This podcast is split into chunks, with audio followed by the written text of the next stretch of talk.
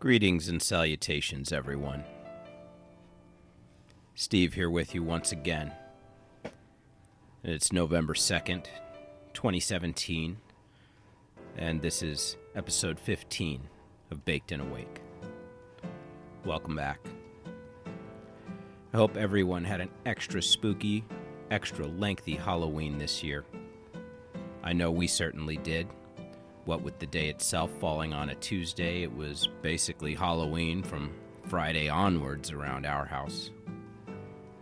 We decorated the yard, and Kenny was a ninja this year. Uh, Royce, nearing two years old and a perfect semi long haired natural redhead, he went as Chucky from Child's Play. Uh, so, yeah, you could say it was pretty epic. uh, anyway, I'd like to open this mini-sode by saying my most heartfelt thank you to everyone who listened to the show in the past 30 days.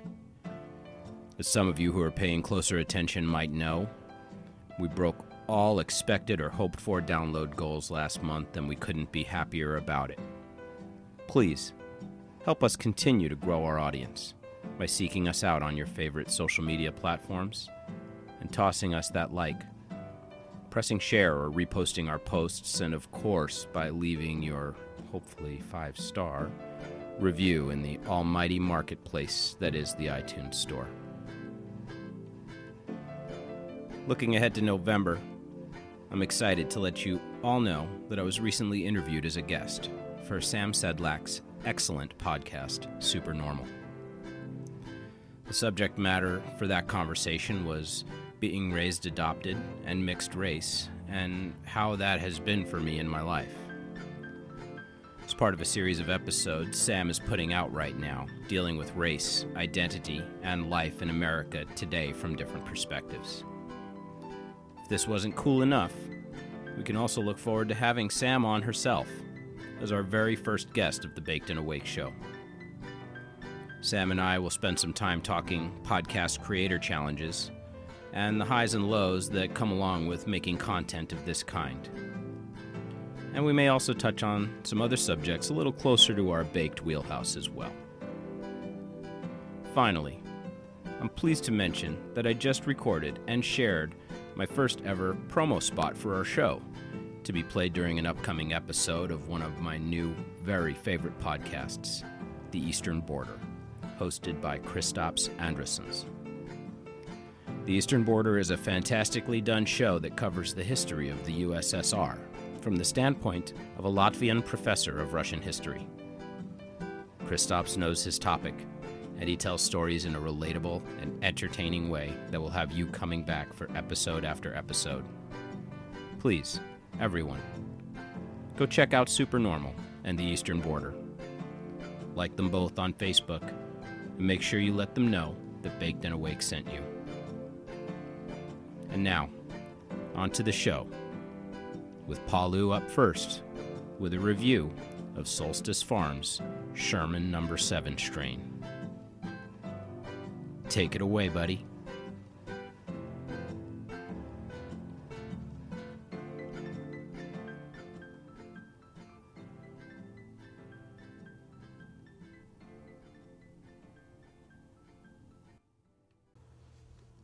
Hello, everybody. This is Palu. I'm doing a a little piece on uh, solstice um, concentrate, Sherman Number Seven, that I just picked up at the, my local weed shop. Um, I'm going to be putting it in my my atomizer. I have a uh, it's a ceramic atomizer by Divine Tribe, and uh, I'll tell you a little bit more about that after I take a vape hit. Um, so here we go. My first review ever.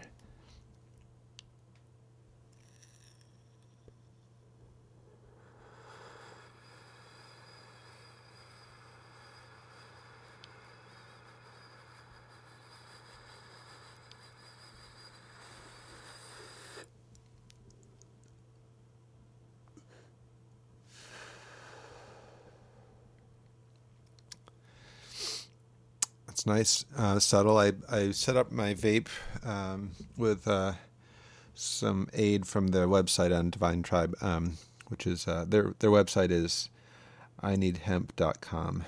Um, so anyway, the the the Sherman has a really nice sort of um, floral taste to it. Um, that vape was probably a lot lighter than a lot of the other settings, but I I took their advice and set my set my unit set my battery to 11 watts at their uh, you know recommendation, and then set it to 300 300 degree um, Fahrenheit heat setting, um, and that's pretty nice. I think you know I, I might I might ramp it up a little bit. Let's take another one. I'm going to turn it up to 330 Fahrenheit. See how that is.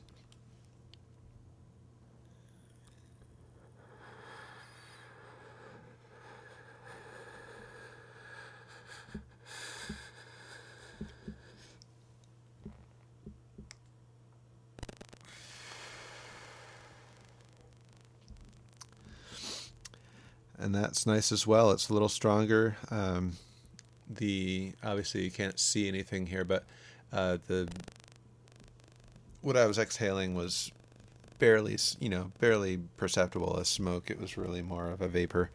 Um, and so let's talk a little bit more about this concentrate. This is um, Sherman number seven. It's a hybrid. Um, they suggest this suggested this to me when I went to the the store. Um, I was looking for actually a a indica, but I also wanted a a high level of CBD because I wanted to try that out because um, George and Steve were talking about that, and um, this is so this is a uh, seventy point four total cannabinoids, um, and then THC percentage is twenty six percent, and then CBD percentage is forty four point four. Um, don't know if there's. Oh, and then I have uh, some more details of that strain up on um, leafly.com. So, Sherman number seven, this is from their website, leafly.com. Um, Sherman number seven by Solstice won CBD flower at CBD, uh, yeah, best CBD flower at the 2017 Dope Cup in Seattle, Washington. Hey, home sweet home. Uh, this phenomenal strain was a happy accident brought brought forth from the phenotypes created from Solstice's high THC strains, blueberry cheesecake and the white. Possessing a surprisingly robust terpene profile profile for a CBD dominant strain, Sherman number 7 expresses sweet and savory notes that coat the palate. Sherman number 7 has a 2 to 1 CBD to THC ratio and was named after the co founder's dog, friend, and companion Sherman. That's Sherman S U H U S H U R M A N. Um, and then I'm gonna I'm gonna ramp up the heat a little bit and do one more here. And I might be out of concentrate in this particular one. Let me try it. Set this a little higher, 360.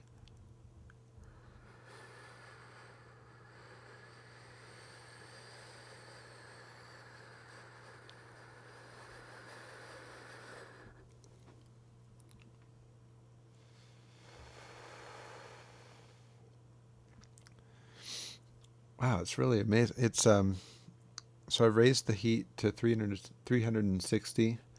Um, I've already taken three hits off of this uh, kind of maybe a BB sized piece of uh, concentrate, but probably less than that, really. And um, each hit is tasted really delicious. Um, pretty, pretty impressed at the taste of this. I mean,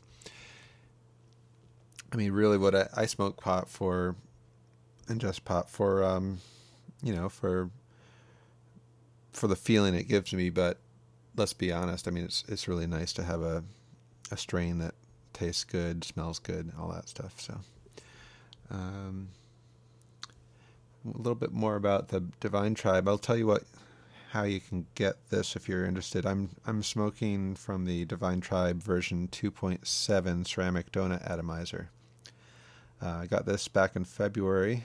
It uh, it's only like uh, 18 bucks, 19 bucks for, and it got, it screws into um 510 uh, battery, and um, yeah, I like it. These guys have a lot of different products. They have uh, complete vaporizer kits, um, including they have an e-nail, which I don't entirely understand, but I think it's I think it's trying to get away from the uh, you, you know using um, a torch and trying to tweak and get to the right temperatures to uh, get vapor.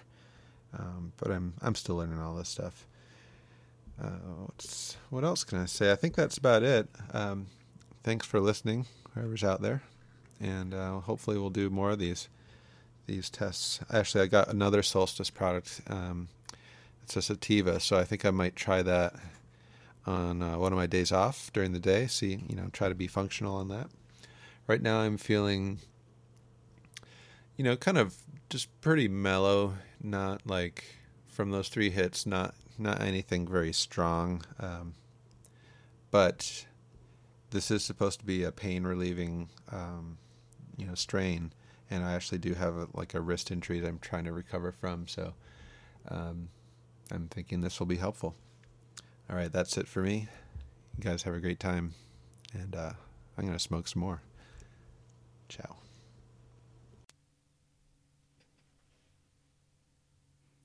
And we're back. I hope everyone enjoyed Palu's review of Solstice Farms Sherman number 7 CBD concentrate.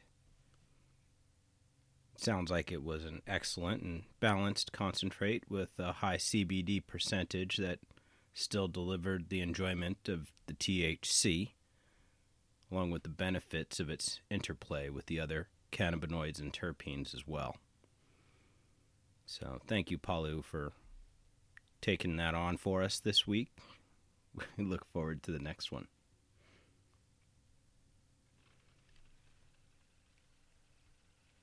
Uh, now on to a short discussion of everyone's favorite Netflix franchise, Stranger Things.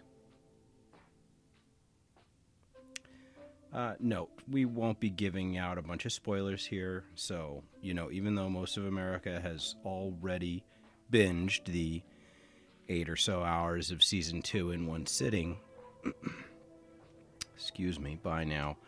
Uh, you know, just in case you haven't watched it yet, we certainly don't want to be the ones responsible for having ruined it for you. So uh, instead of delving into plot points, details, or revealing omissions, we're going to be addressing themes and some conspiratorial topics that seem to be commonly encountered in science fiction and fantasy TV and movie features uh, in the main.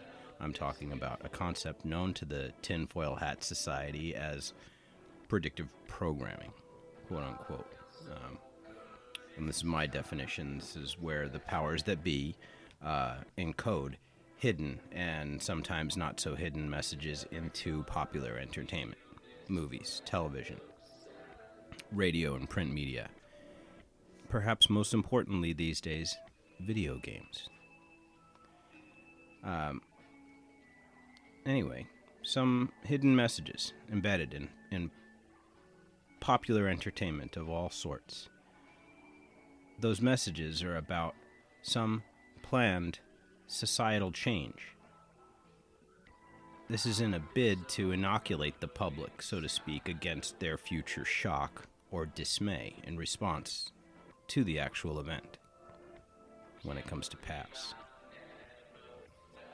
predictive programming, it's said, lessens the public's resistance to what are perceived to be, you know, largely negative, um, seemingly compulsory, you know, social developments, and distort the understanding of the genesis of that change, uh, placing it, you know, in the realm of this is just how things work, or we chose this Disclosure, on the other hand, another concept we'll encounter again and again in movies, film, books, you know, graphic novels, everything uh, like that. Uh, it's understood, you know, by the critical thinkers out there to be a tacit admission of some crime already committed against, you know, the public. You know, we're talking about large scale forms of communication here movies, books, print media, online blogs, etc., the larger news aggregators and distributors of, you know, just pretty much the folks who tell us what's going on in the world and in many ways shape how we should feel about it. Um, so disclosure is that tacit admission. That's that that we've already done this, and you know now we're gonna joke about it in, you know, every place in front of you. Rubbing it in your face, classic moment. You know, victim loathes it, the bully lives for it. Uh, now, before you say to me, you know, I've never heard of this madness before, Steve, you must be off your rocker. You know, this is just creative people being creative and, you know, just pattern seeking animal, blah, blah, blah. I say to you, uh, when was the last time a major celebrity passed away? A terrible disaster occurred? Um, when somebody didn't produce right in your Facebook feed, you didn't even have to go looking for this, as if by magic, an episode of, say, The Simpsons that appears to closely match the circumstances of the incident in question. I don't even need to go into details here. All I do by bringing the Simpsons example up is to remind us all that we regularly play around with and even make light of a phenomenon that can at best be described as eerily coincidental and at worst may be characterized as utterly diabolical.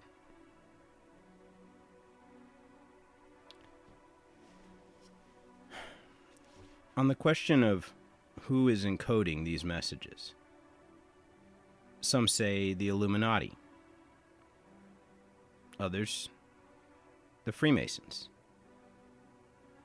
Still, others will tell you the biggest player in this game is the USINT community, or the U.S. intelligence state, for those of us less acronomically inclined. The United States Central Intelligence Agency, in particular, has been not only accused of, but seemingly caught red handed manipulating journalists in particular, uh, actors, however, and, and, news outlets to varying degrees in virtually every way you can imagine. Uh, if you don't believe me, look up Operation Mockingbird. It's one single example of many that exist out there. Operation Mockingbird. Go ahead. We'll wait.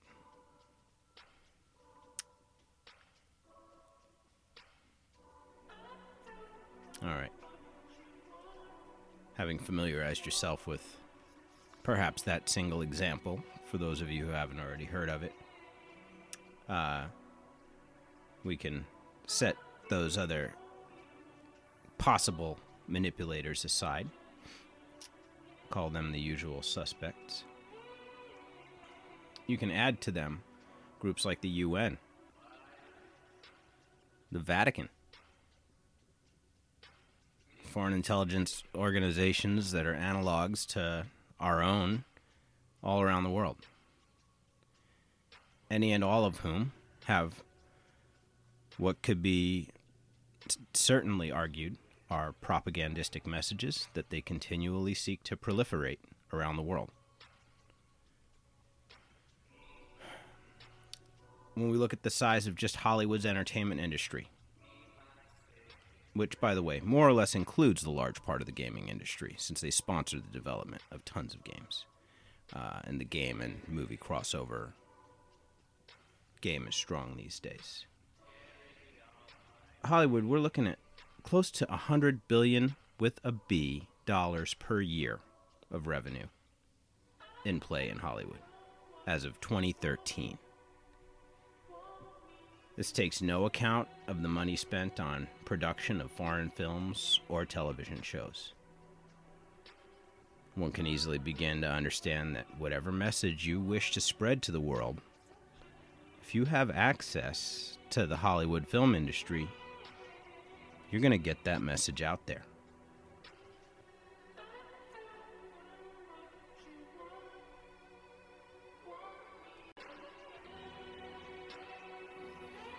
All right. I may be starting to sound like I think I know a little something about what I'm talking about here, and that is a dangerous thing. While I do watch TV and movies these days, with a highly critical eye, in my opinion, uh, it takes a person with some serious background in symbolism, religious themes, and America's dark history to really hook in on the weirdest and scariest of this stuff. Ah, believe me when I say that most of us are missing most of it, whatever it is.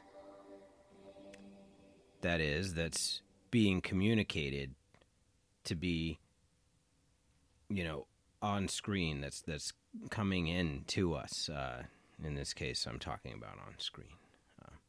Uh, these hidden messages are supposed to be just that hidden.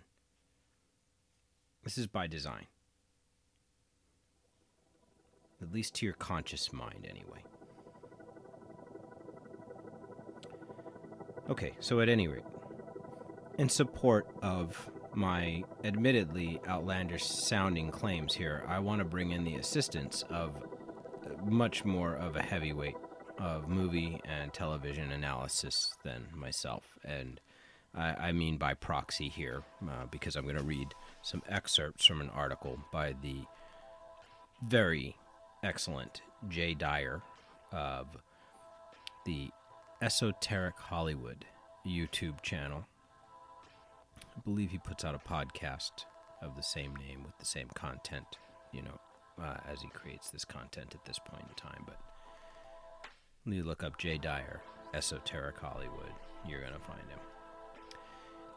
Jay's website and, and YouTube channel are probably one of the best, if not the best, site uh, or channel, forgive me, on this topic.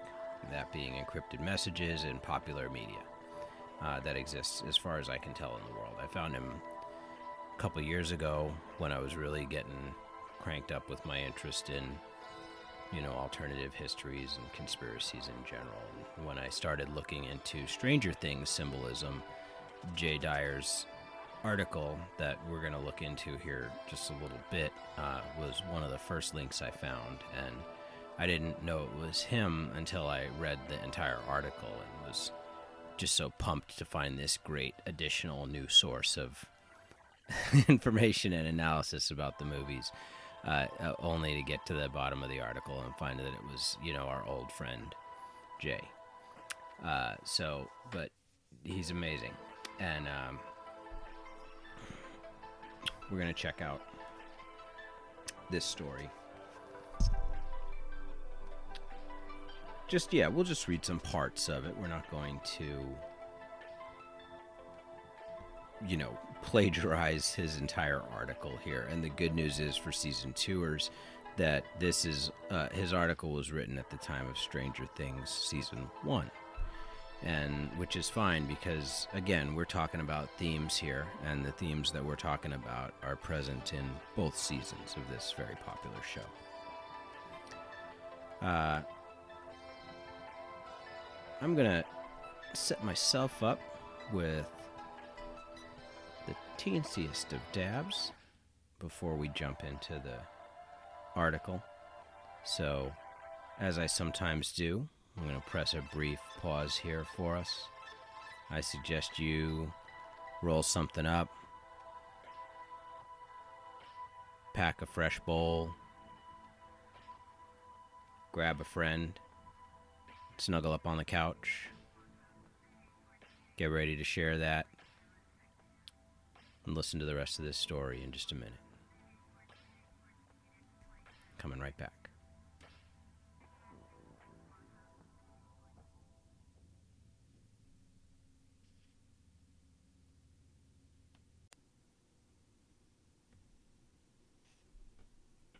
All right. Back and feeling super safe. I hope you guys are too. Diving right in to Jay Dyer's story, The Hidden Programming Within Stranger Things. Published to evolveandascend.com in November of 2016. So, a reminder no spoilers for Stranger Things 2 are going to happen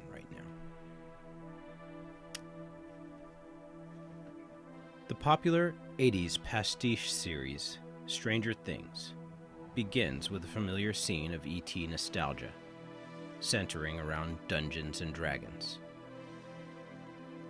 This scene is particularly familiar to me since I played D&D back in the day, but learned very quickly this nefarious practice was like kryptonite to all things female. Oddly enough, the series appears to reflect a new trend amongst Hollywood A-listers, where nerd culture has revived the ancient 80s practice of playing D&D. The Hollywood Reporter explains the trend and its connection to acting and role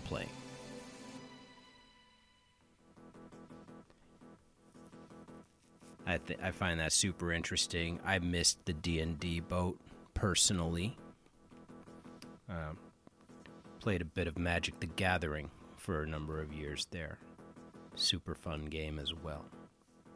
Quite a bit different than D and D, and probably considered inferior, I'm sure, by most Dungeons and Dragons players. Uh, obviously, due to the amount of personal character development as well as campaign creation on the part of the dungeon master that go into D&D as an experience from what I understand.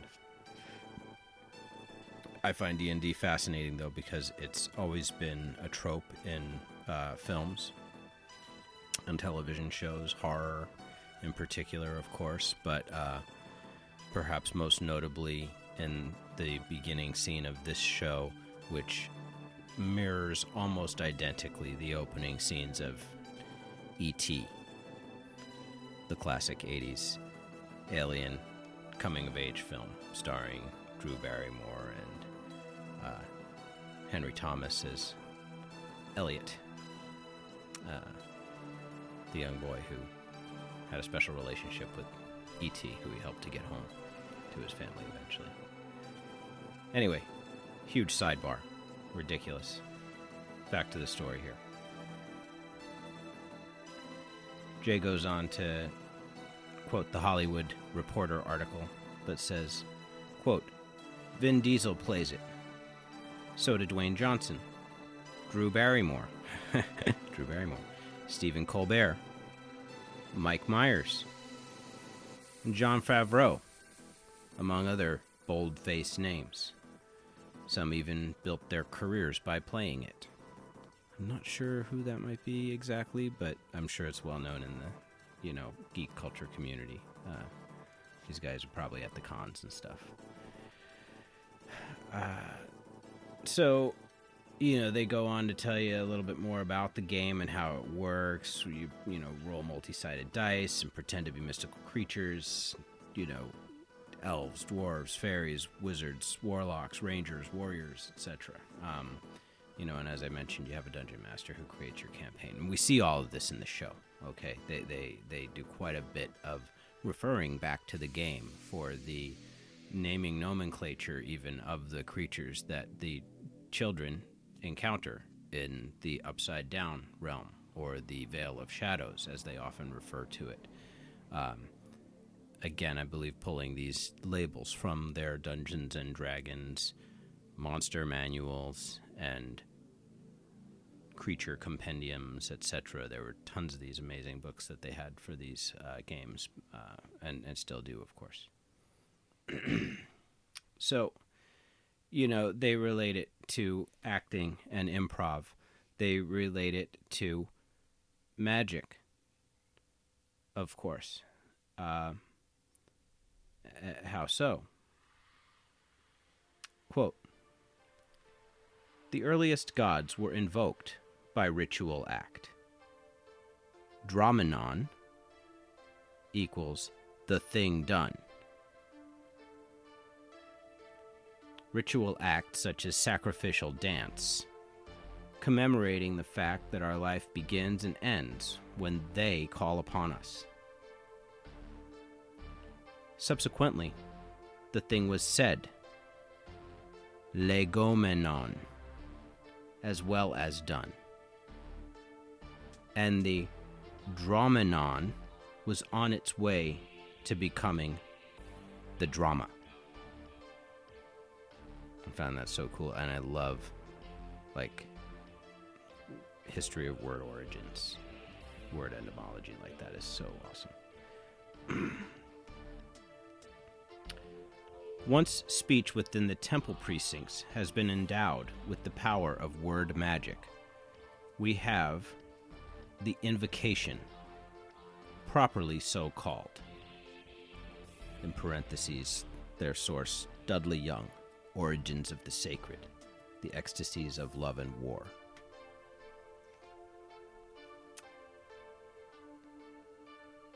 So, it continues a little bit more context on the show's setting and, and set in the fictional small town of Hawkins, Indiana in 1983.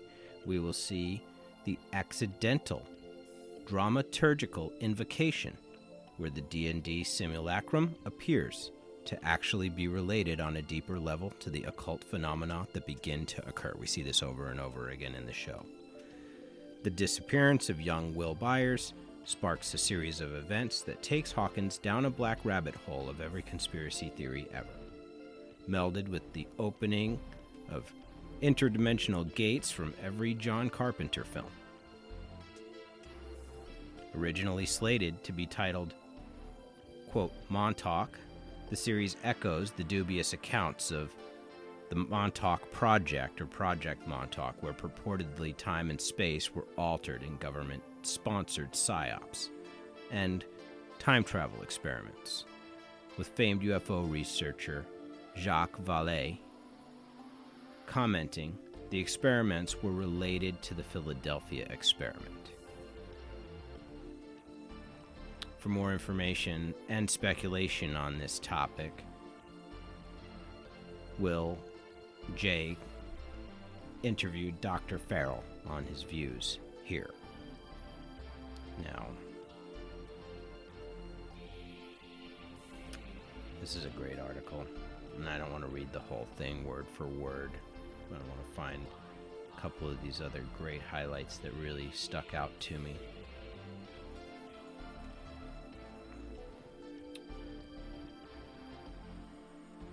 All right, so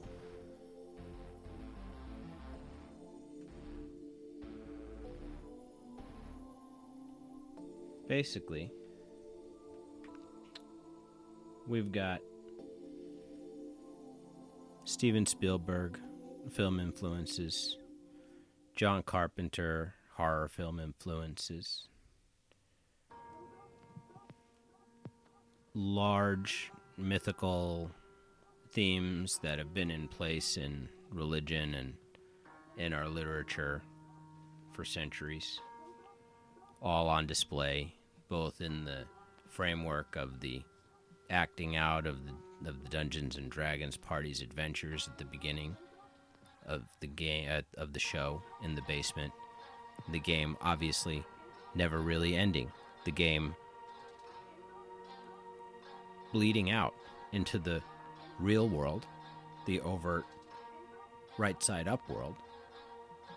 The children now live in the game 24 7. A game of their own creation, seemingly uh, complete with their own tragic superhero messiah figure in the form of Eleven or L. Some of you may know that among the many other interesting plays and puzzles and onion layers that can be uh, applied to the L11 uh, naming convention uh, for that character. Uh, El is a name for, I believe, God in Hebrew. Uh, Elohim. Okay, uh, El in its root goes derives back to that. Um, coincidence? I don't know. Uh, they bring it up. They, they they've they've got it here in the story. So you know, this show has overt themes of the MK Ultra uh, program being the program that appears to be a version of what Eleven is caught up in. You know, to take it out of the Dungeons and Dragons and talk about the next, you know, the next big component of, of this show.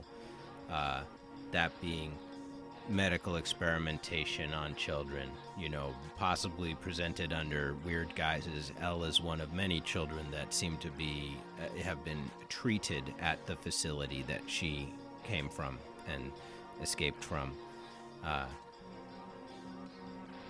we see the guise of treatment being applied to these children, but really it appears to be torturous circumstances that she is put under sensory deprivation, lack of affection, solitary confinement, you know, Spartan, uh, miserable living quarters, everything you can imagine, and physical torture. You know, it's it's a hard show to watch at times, especially for parents.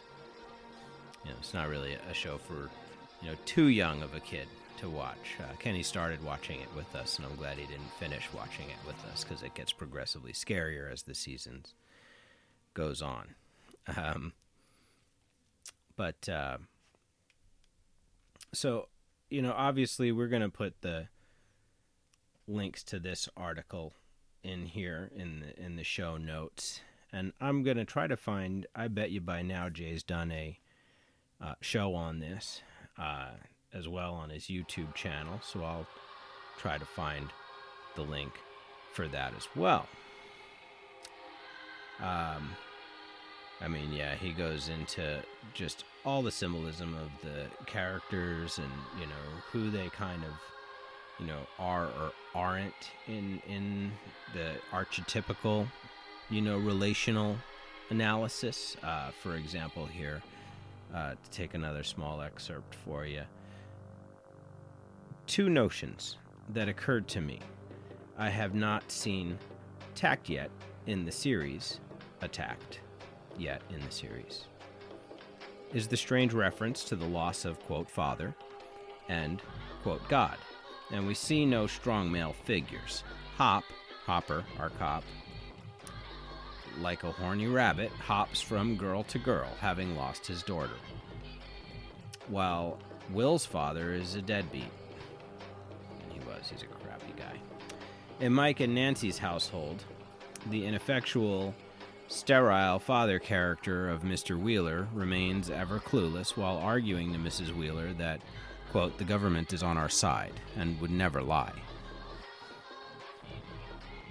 Set in the Cold War, the fear and panic of the ridiculous Russian threat in the background of the series allows the Shadow State to develop the explicitly named Star Wars defense program, where, quote, lasers and space weapons are being made to destroy the Ruskies. Amazingly accurate in this insight, this is a point Jay's analysis has been highlighting the last few years, with the hype of the Cold War deception allowing for the rise of the dark military industrial complex, which seems to have a penchant for human sacrifice. Note that I have argued many times that MK Ultra was not merely a mind control experiment, but was about the entire biosphere under the Department of Energy. Again, that was Jay's article, not my words, although I have encountered some of uh, Jay's material on this subject in my listening over time, and I can tell you he is extremely eloquent on this topic. He's uh, clear and cohesive in his theories, and so very compelling to listen to. Uh, highly recommended that you check him out.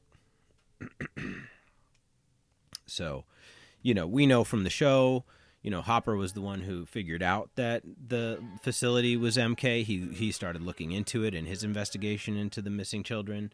Uh, so, you know, that was, you know, we we know that this show is talking about MK. MK has implications, meaning they had adults and younger subjects that they got from all sorts of different vectors, and some of those might have been suspected to be even, you know, trafficking, or at at least uh, parents, uh, you know, willingly subjecting, in some cases, uh, minors to experimentation or programs that were uh, presented as uh, treatments that may not have been forthright, um, uh, or if if they did know what they were subjecting the kids to, uh, then I don't know. The folks would be just as culpable as the government in that case. But again, there I go. And I'll rein myself in. And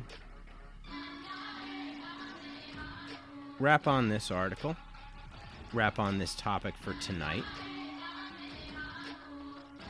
And have really enjoyed just introducing the topic of predictive programming in film in particular.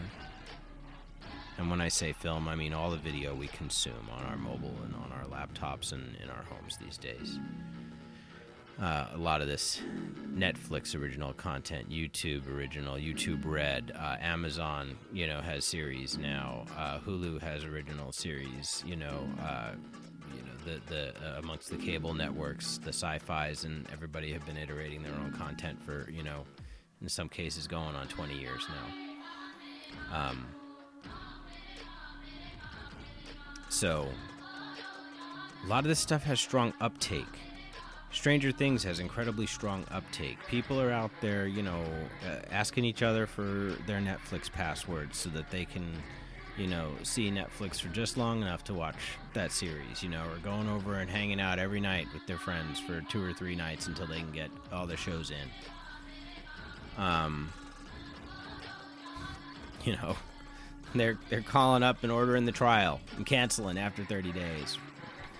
Uh, and I'm saying that that's a powerful platform, and I'm saying that we've seen it over and over again in film and and and we're gonna come back here and talk about some other really popular and really in some cases super fun movies you know and i'm not gonna do all the same stuff everybody's done forever you know i'm not gonna go in on the matrix you know there's way better people than me that have gone in on the matrix and and done an amazing job on it uh, in terms of you know really looking at all the wild symbolism that was going on in the Wachowskis' head when they made that film, that franchise. It was amazing. Um, so, but we'll we'll be looking at this stuff, and we'll be looking at you know future television programs that that come our way, and, and shows that we're watching right now, uh, movies that are out right now, and I won't even pretend to be you know on the cutting edge of all of this. Uh, you know, feed them to me though. You know, I, I want to say in closing tonight. Uh, this hasn't been much of a mini episode. I think we're clocking in at like 45 minutes right now, but thank you so much to everybody who has reached out uh, this month and said hello as well. I thank you guys for listening at the beginning of the show, and I'll thank you, uh, those of you who have messaged me and emailed me and given us submissions for content and suggestions for content. Uh, everybody's been uniformly thoughtful and had great, great suggestions. So, pretty much everything that I've come across that everybody's fed me so far will be addressed in uh, due time, and much of it very shortly here in some form or another. So, thank you, thank you so much, and keep saying hi. Uh, Instagram is perfect. Email is great. You guys can get me at the website at www.bakedandawake.com. You can email me at talktous at bakedinawake.com. Um, you know, I'll share with the whole crew anything we've got, and you know, uh, we're going to continue to kick out some great content uh, this coming month. I've got, I think, more than enough planned for the next uh, four weeks for us to have something come out every week with no real problem there. Um, and uh, some stuff that I'm not even going to mention tonight, but that I'm super excited about uh, episode content and, and idea wise. Uh, and that's like right on the horizon. So, uh, all right. You guys are awesome. Stranger Things and Stranger Things 2 is awesome. It's a lot of fun to watch it. I don't know if it's disclosure, if it's disinfo, if it's a psyop, or if it's just a whole bunch of fun. I know it's the latter. For sure. And I think if you watch it smart, you can have a great time and nobody's nobody's going to get hurt or even probably have a bad dream. So yeah, I think we're going to wrap with that. And I think I'm going to edit this tomorrow and kick it out in the morning. We'll see. I don't know. I'll take a little break after we're done. See how we feel. You guys, see you in just a few days. And if I don't see you, I hope you look around. And when you need to, you tell yourself, smoke indica. Do shit anyway.